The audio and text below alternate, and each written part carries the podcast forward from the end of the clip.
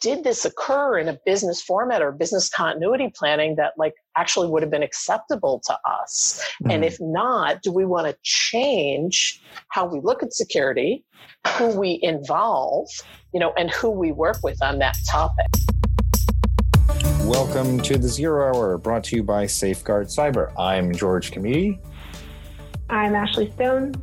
And today's guest is Jennifer Heyman, who is Vice President of Social Media and Digital at Wells Fargo. Uh, we had the great pleasure of hosting uh, Jennifer Heyman when we were in San Francisco earlier this year.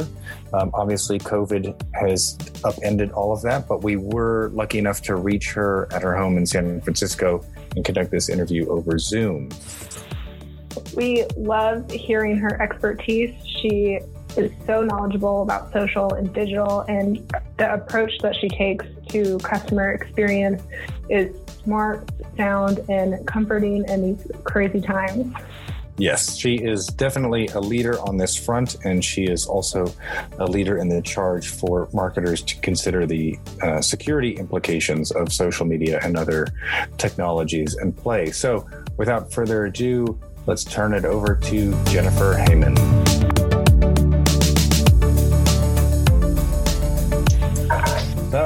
Welcome to the podcast, Jen Heyman. Good to have you here. Thank you so much. A pleasure to be here. I'll, I'll turn it now, over to Ashley to start. Yeah, we are so excited to have you here. We actually had the pleasure of having you join our panel on making digital transformation more than a buzzword when we were in San Francisco at the end of February. So I wanted to start off with a really light, easy question. How do you define digital transformation?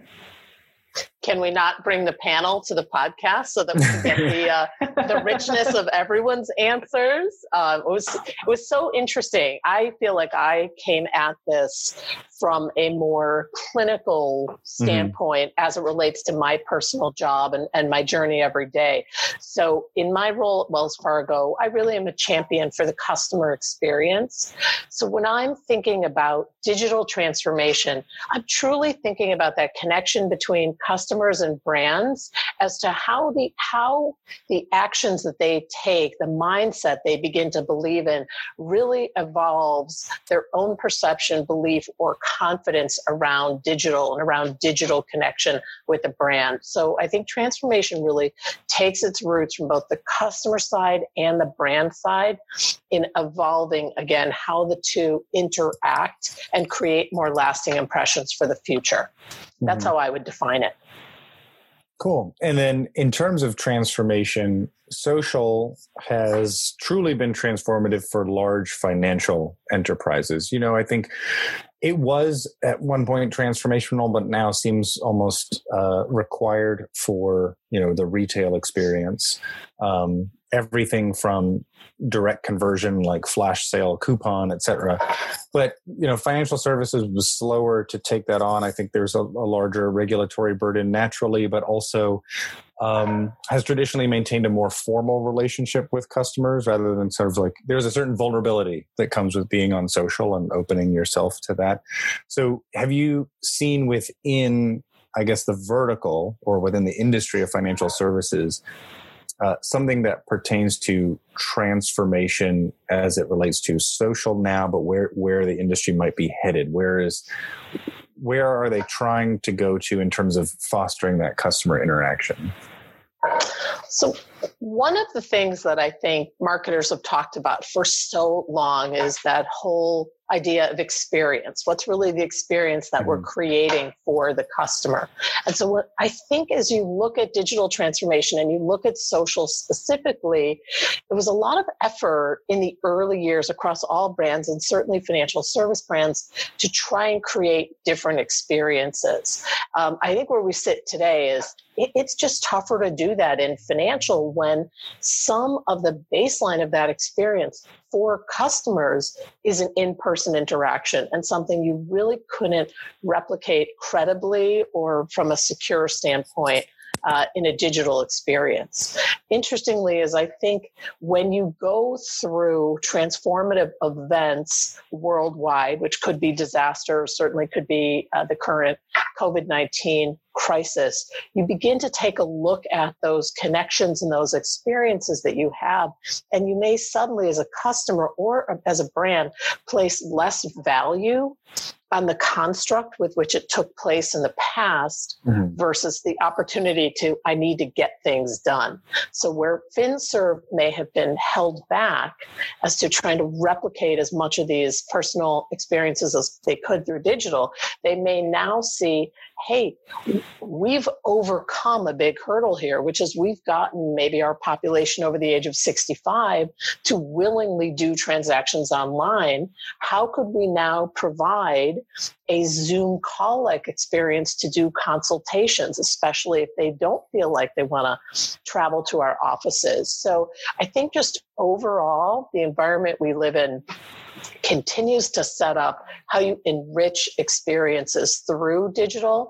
And and i think specifically like in social in you know in our overall marketing connectivity that's what we have to continue to um, herald with our customers in hopes of again deepening our relationship. Yeah. And and you just you mentioned um security there in terms of being able to secure that interaction. When we were uh, in San Francisco, and I think it was after the panel, you and I were talking about the increasing importance of social media security at the time that was the end of february at the time in january we had seen the large scale our OurMine hack of Khoros which is a large social media management platform used by among others facebook that had had its twitter account and its instagram account hacked. And you know i had previously been talking to groups of marketers about security and they sort of looked at me dumbfounded when i asked if if somebody takes over your account who do you call? Literally a room of them were silent. Um, one of them thought it should be it some of them you know a lot of the social is actually offshored into agencies so they don't actually have the passwords to these very important customer experience channels. But so i was intrigued that you said this was of increasing importance. So I was curious to know how have you seen that topic either grow in priority among your peers, or I just want to get the inside view of, of how your peers may be talking about it. Yeah, it's a it's a great question, and it's so funny to think. You know, here we are on the heels of uh, the spring and full summer mindset, and yet this event took place like firmly in winter and just feel like feels like it was ages ago. Mm-hmm. So with any again event or security breach i think of this magnitude the first thing brands and companies are going to do is investigate you know what happened to the infrastructure. So how was the security? How was the process? How are we set up? You know it's a very sort of small if you will um, insular look at what broke. I think again you that that was the guts of the initial conversation is everyone wanted to figure out what broke and are we set up appropriately appropriately to defend against that in the future. What I think is happening now is you're asking a lot more questions. What happened with communication? And was that communication style, if as a brand we're paying a vendor to do something, was the communication style acceptable to me? Mm-hmm. Then we think of, you know, overall, this breach impacted customers. So now you had a, a, different stakeholder audience and you had to think, what would that mean to them? And that could have financial impact, if you will, you know, on a brand, on a company, on decisions made. So I think the initial questions were very focused on how do we make sure this doesn't happen again and how do we assess any risk that might have happened. But the go forward is on did this occur in a business format or business continuity planning that like actually would have been acceptable to us mm-hmm. and if not do we want to change how we look at security who we involve you know and who we work with on that topic and i think one of the biggest things uh, that i consistently saw in people talking publicly about a hack like this was you had email accounts of major brands, uh, excuse me, you had social media accounts of major brands that were linked to an email address of somebody who maybe at one point in time had been your social media associate or, mm-hmm. you know, better yet, your admin exec, and they were long since gone. So you were literally incapable of getting into an account because your hotshot millennial who ran it for you, you know, was no longer there. So I think for a lot of brands, especially smaller brands, especially those working with agencies, just thinking of how you bring all your control features in house will be probably the greatest learning um, and the takeaway from this event and how folks move forward. Yeah, I think that's probably the legacy of social being so easily spun up mm-hmm. back in the day that the accounts were set up and we didn't know about security flaws back then or it wasn't top of mind and therefore yes there was no integration with like maybe an active directory. So when that employee leaves the access gets shut off. It was really just a spreadsheet kept on some shared folder like here are all of our passwords. Here here's had access to it.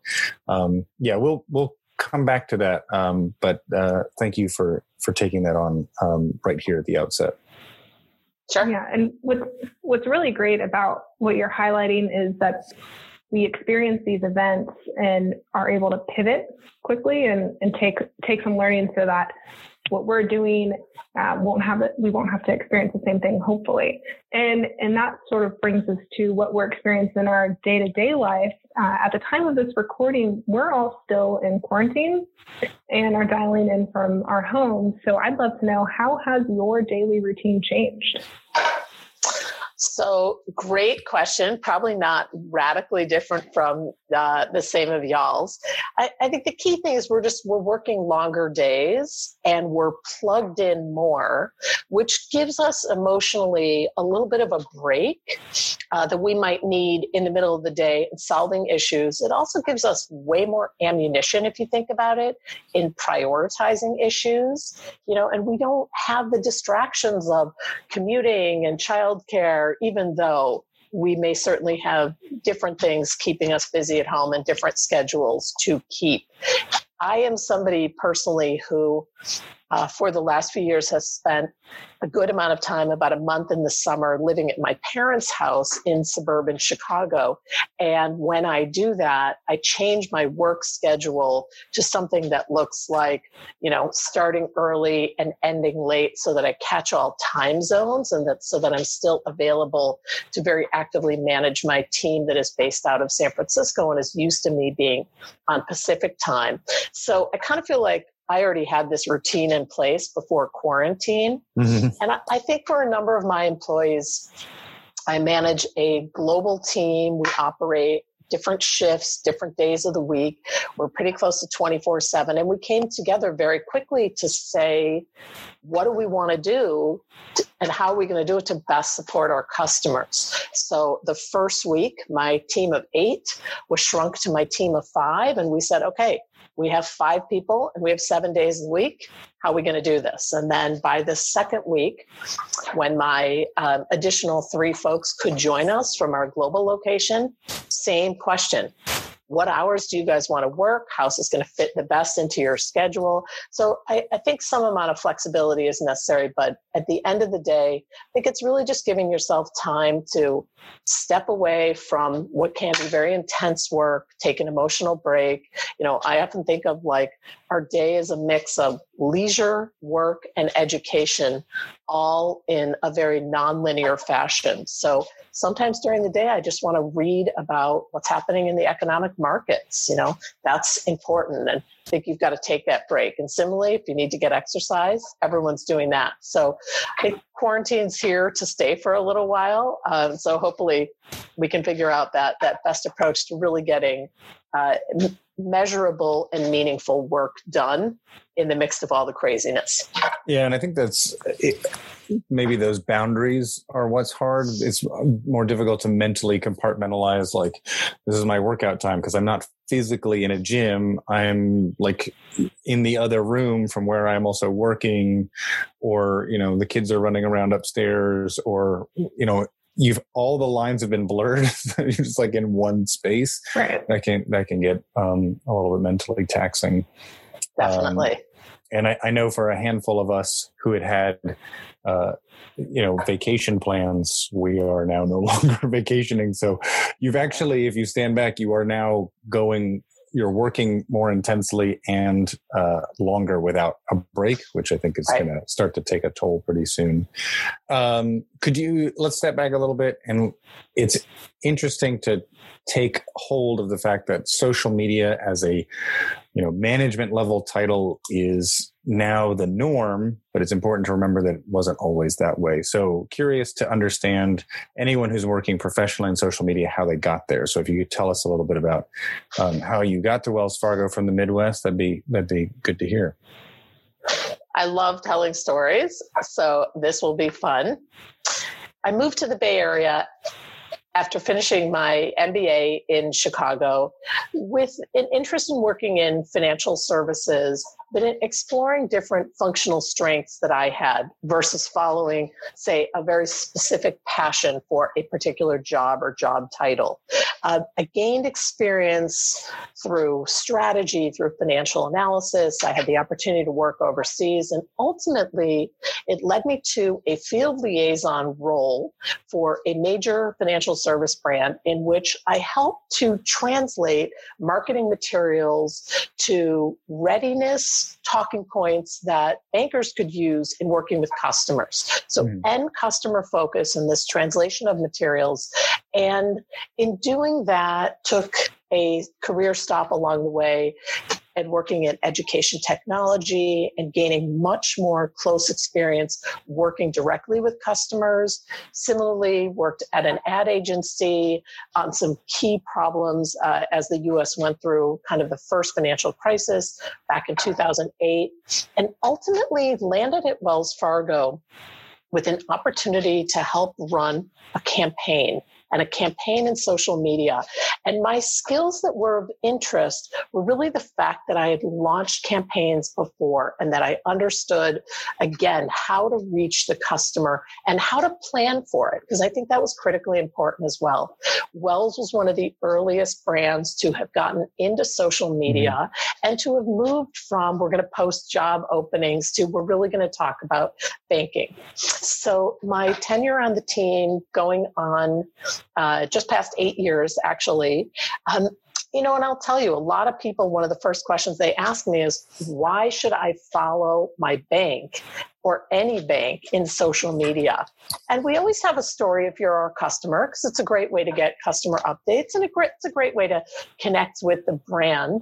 Um, but I think a lot of brands are using platforms today to creatively really connect with topics of interest to anyone as you go through life stages and essentially as you challenge yourself as you age with maybe needing more sophisticated banking products. So Wells tries to tell that story in a really lighthearted manner. It's really exciting to be at the forefront of that. And again, I think the key is they really keep the customer first in mind, something that's been a continuous tenet throughout my journey.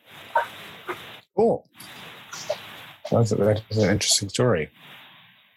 That's beautiful. I love I love the ability to tell stories on social media because that's how people are engaging with content. And you are also a board member of socialmedia.org. For the benefit of our listeners, can you describe the organization's mission? Certainly. Socialmedia.org, I would say, is pretty similar to a trade organization in which they're trying to tap into the best minds through a paid structure of brands and individuals to talk about a specific uh, functional area, again, that growing the way in which we connect with customers. So, socialmedia.org includes many of the top sort of Fortune 100, 500, uh, international brands and provides a collaborative vehicle for conversation. All conversation is kept confidential, specific to what the brands have said. So it's an interesting challenge as well in identifying how you might source information from a peer who knows a lot about you and with whom you want to be careful about how much you give up mm-hmm. regarding your own personal situation or, or your company's situation, if you will. Uh, so it's a, mm-hmm. it's a great organization uh, through which we have a structure to share in person and digitally on key topics to advance social media and our reach of customers. Yeah, I think it's um, we, as you know, we had talked with uh, Mark Sternberg of Brand Innovators, and similarly, I think that peer to peer information sharing is is very valuable, and um, certainly something I had not seen before we attended our first uh, summit, which was to just see open competitors essentially discussing uh, pitfalls, strategies, challenges, which was also very refreshing. I, I sort of was dumbfounded at one point because I think um, Hilton and Marriott were on the same panel, and I was like, I can't mm-hmm. believe they're saying this in front of one another. There are people here taking notes, but you know, all to the good. It's sort of the rising tide lifts all boats. Correct. Um, so, returning back to this idea of uh, security, which you highlighted um, from a business operations perspective, um, how do you, you and your team, from the customer experience side, think about security either on social or, or other digital channels? Um, and the follow up question will be how has that mindset changed with this shift to remote work? I, you know, I'm sure that offers some infrastructure challenges, but first interested in the security aspect from your side and then how that has adapted. I think there are three things I think about when we're talking about security and sort of how myself how I approach managing my team here. So there's personal security. Am I set up physically in a way to ensure that I'm abiding by the operational structure that is going to provide safety. And safety is protection, of course, of my brand as well as maybe my personal credentials. So I'm always curious about that. But I want to think about it as well how this impacts my team. My team works in very different structures uh, in some cases than I do, physical workspaces. And then we can't ignore the fact that we are a team leading global social conversation for Wells Fargo. So we're reading about customers and, and their security issues every single day. So we try to think personal, but then on behalf of the brand, and then at the end of the day, much more importantly, on behalf of our customers. Uh, I think that the key that we set up are goes back to the way I answered the question earlier about the Khoros outage, which is you've got to set up the right infrastructure in place, and mm-hmm. you have to review it. You know, this the beauty of social conversation is it's not one and done; it's one and keep doing every minute of the day because social conversation changes and evolves. So you have to take the same approach, I think, to security in your governance and thankfully, we've committed to that. We have a big team on behalf of Wells Fargo uh, for which we've actually got two people in charge of governance across everything we do. So they have a stated process, they manage to it. It helps me ensure that at least for those three initial elements, we are all set up to be doing the best that we can. And if we identify a security breach, we know exactly how to report it, how to troubleshoot it in real time. What's changed, I think, to working remotely is we had to set up a few members of my global team for the first time ever to work from home. So that was really interesting because mm-hmm. one of the conversations I had to go through with them was here's how you used to do your job when you sat in an office. Here's how now you're doing your job when you sit at home. You don't have two monitors. You don't have, you know, the telephone that you can be uh, dialing into the US without a problem. Um, you may be using your personal phone to do Zoom calls or Facebook Messenger because that's the only way we can get in touch. So I had to really talk to them about security. And then I had to go through the same exercise with my entire team like, think about the impact to the customer too, because now all of a sudden, you know, the customer may be faced with a very different digital connection uh, than they were used to previously. And again, for a population that walked into a branch and deposited a check and can't do that now, they're going to ask questions about security that might not mean something to us, but we really have to step into their shoes, understand their context. So I think that's the biggest thing that shifted for us is going beyond what had been our emotional construct around security. Because, like, you know, uh, that bubble has burst in a very different way from what customers are experiencing today. Okay.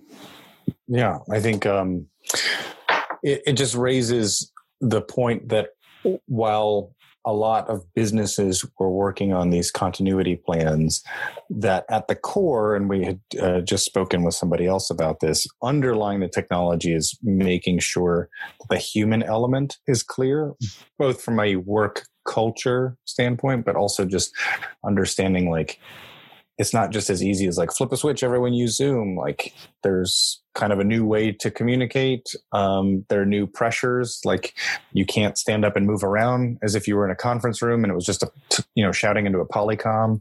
Um, so yeah that's that's uh, that's good to see that there was still a very uh, strong focus on the on the human process because ultimately technology is just either an enhancement or an impediment of those processes right Um, cool. Well, I'll turn it over to Ashley for the next question. I'm I'm taking notes here because I, I have another one, to, uh, another question in mind.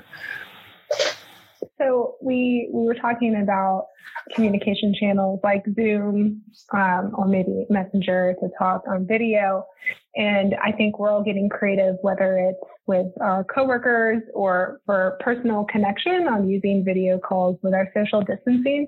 Do you have any favorite video conferencing stories to share? I do. I have one. Uh, this might age me a little bit, but in light of the fact that you know we're nearing summer, uh, we should find ways to celebrate. Summer is a great time of change for us when we embrace the outside, when we embrace the outdoors. So many years ago, having grown up in Chicago, I had the, the opportunity to attend a summer camp in northern Wisconsin. It was a girls only summer camp, I think about 400 campers.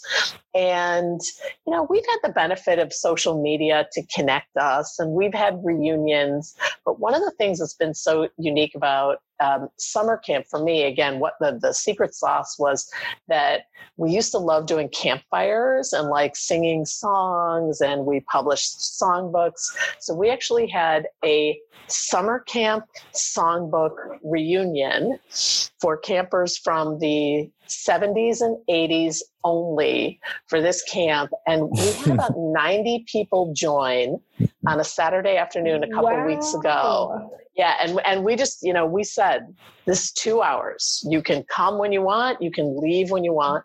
Take what you get out of it. Don't worry about the rest. We organized in advance like what songs we wanted to sing. We shared the songbook and it was just it was unbelievable the personal stories and the connections you know that that from this and just the meaning of like oh my god these people were you know my idols as a kid and everyone kept saying the same thing. I idolized so many of you. I can't believe you're all on this call together. And there were funny stories that came up. Um, and it, it, was really just amazing. But I'll, I'll close with like, I think what my friends would say the most unique contribution that I made to the group, and everyone introduced themselves or made some contribution is I had a very close friend in childhood who opted not to send her own daughter to this camp and hasn't really stayed in touch.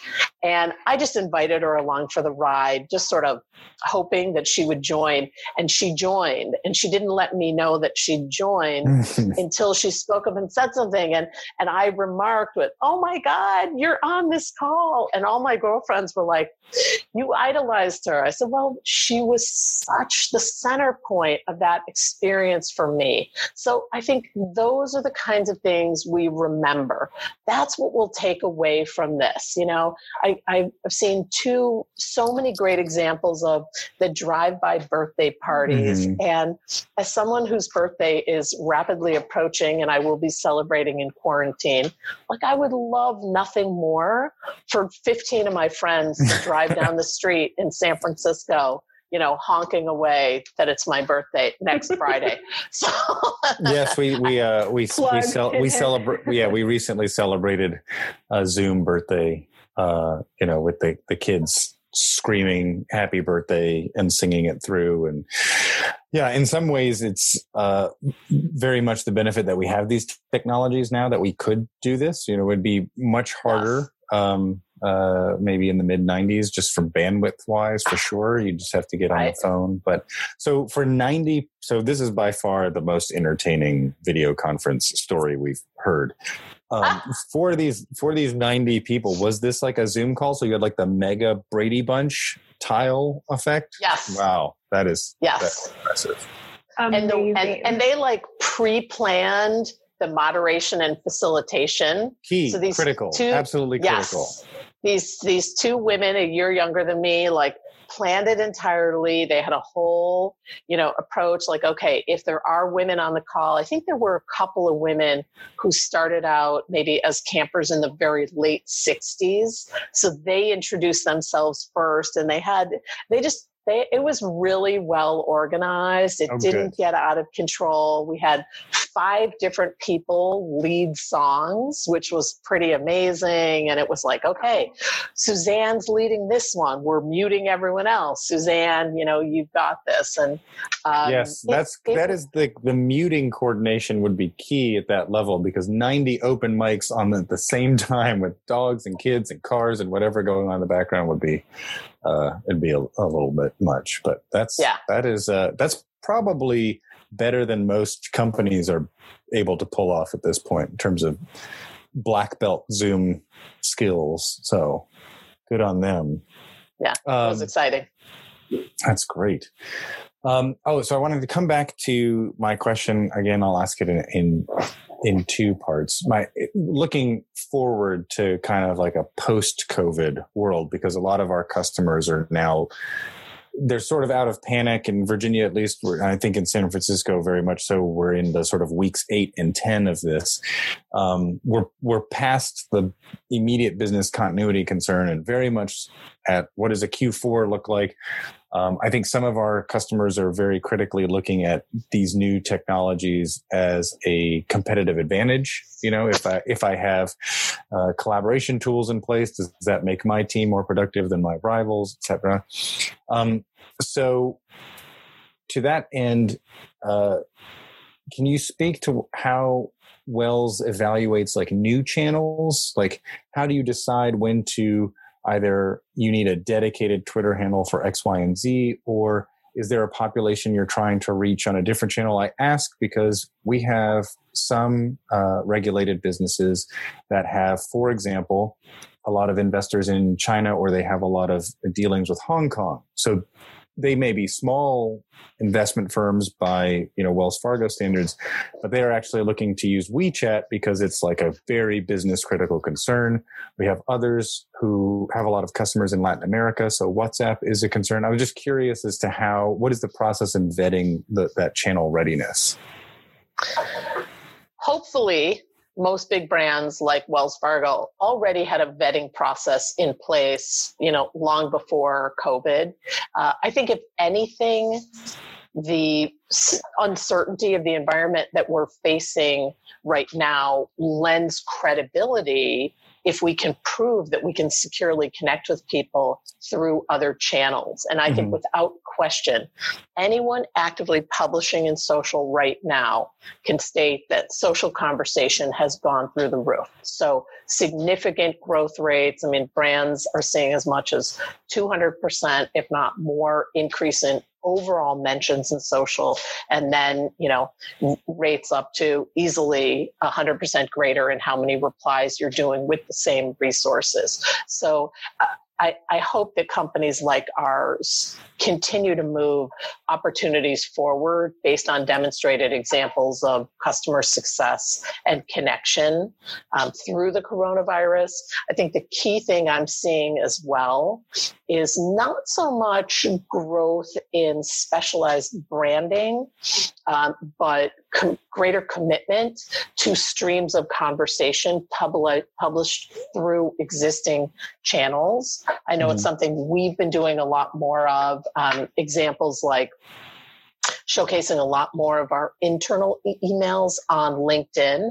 Not something we would previously have done before as a thought leadership tool from our C suite but something that we think is is working and it's not just working for us it's working for other brands i think additionally i saw some i just saw an announcement this morning that one of the large social media management tools has now announced it's integrating tiktok so mm-hmm. that will open the door for brands that are customers of that tool to now be able to see TikTok conversations in a standardized uh, way in which they could compare against other performance metrics.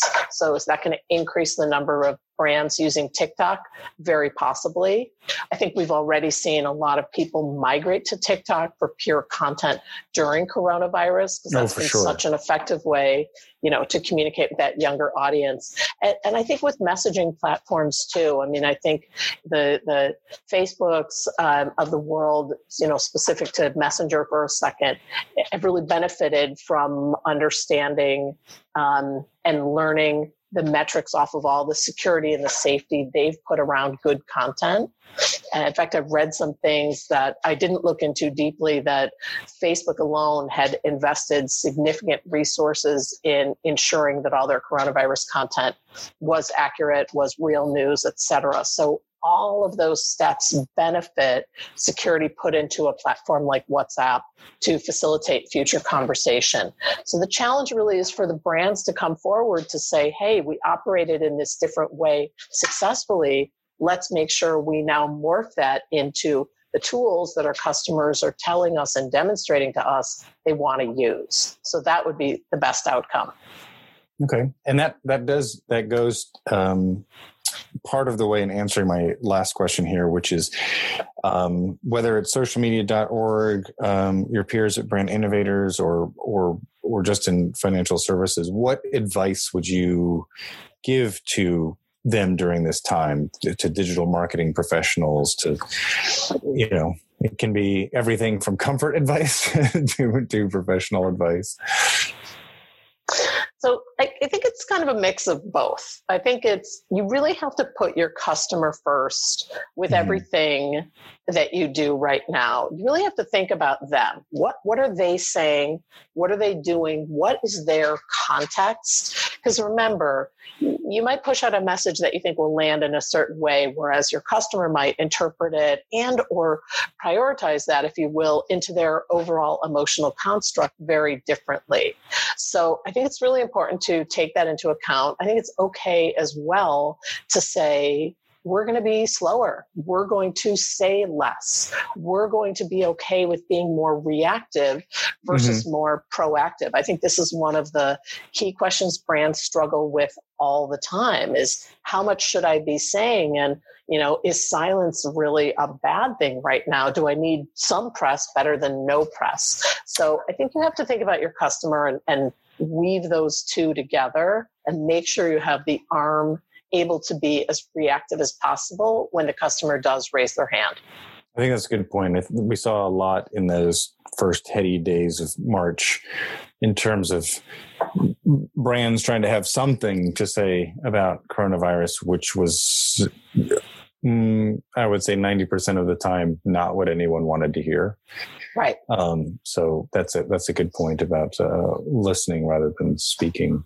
Right we have to move from that ubiquitous, you know, we're here to help message to how are we going to get you forward? How are we going to be there when you take your first steps? Or, you know, w- again, as towns and communities continue to evolve that. So it is one of the interesting challenges for a bank too, because I think we've seen so much conversation specific to close your branches. They're not safe places with respect to the transmission of the mm-hmm. virus to now open your branches because we need to get back to business as usual. So, a real dichotomy in how people think. And I believe our thoughtfulness and evaluation from an operational standpoint allowed us to decide, you know, here's where we are going to keep our branches open. Here's where we're going to use a drive through structure. Here's where we're going to rely on ATM and mobile banking. So I feel like we've been very thoughtful as to run the gamut of ideas that we believe have some staying power. Uh, but certainly we, we are working to open up more branches when we feel like that is safe within our footprint. Cool. Well, I want to thank you very much for the time. I know you're very busy and working across multiple time zones. Um, so, yes, thank you very much for the conversation. Thank you so much, George and Ashley. It was really great to connect with you guys, and I hope you stay safe. And I look forward to doing this sometime in the future. Great. Thanks for joining. Thanks, you guys. Bye. Bye now. Bye.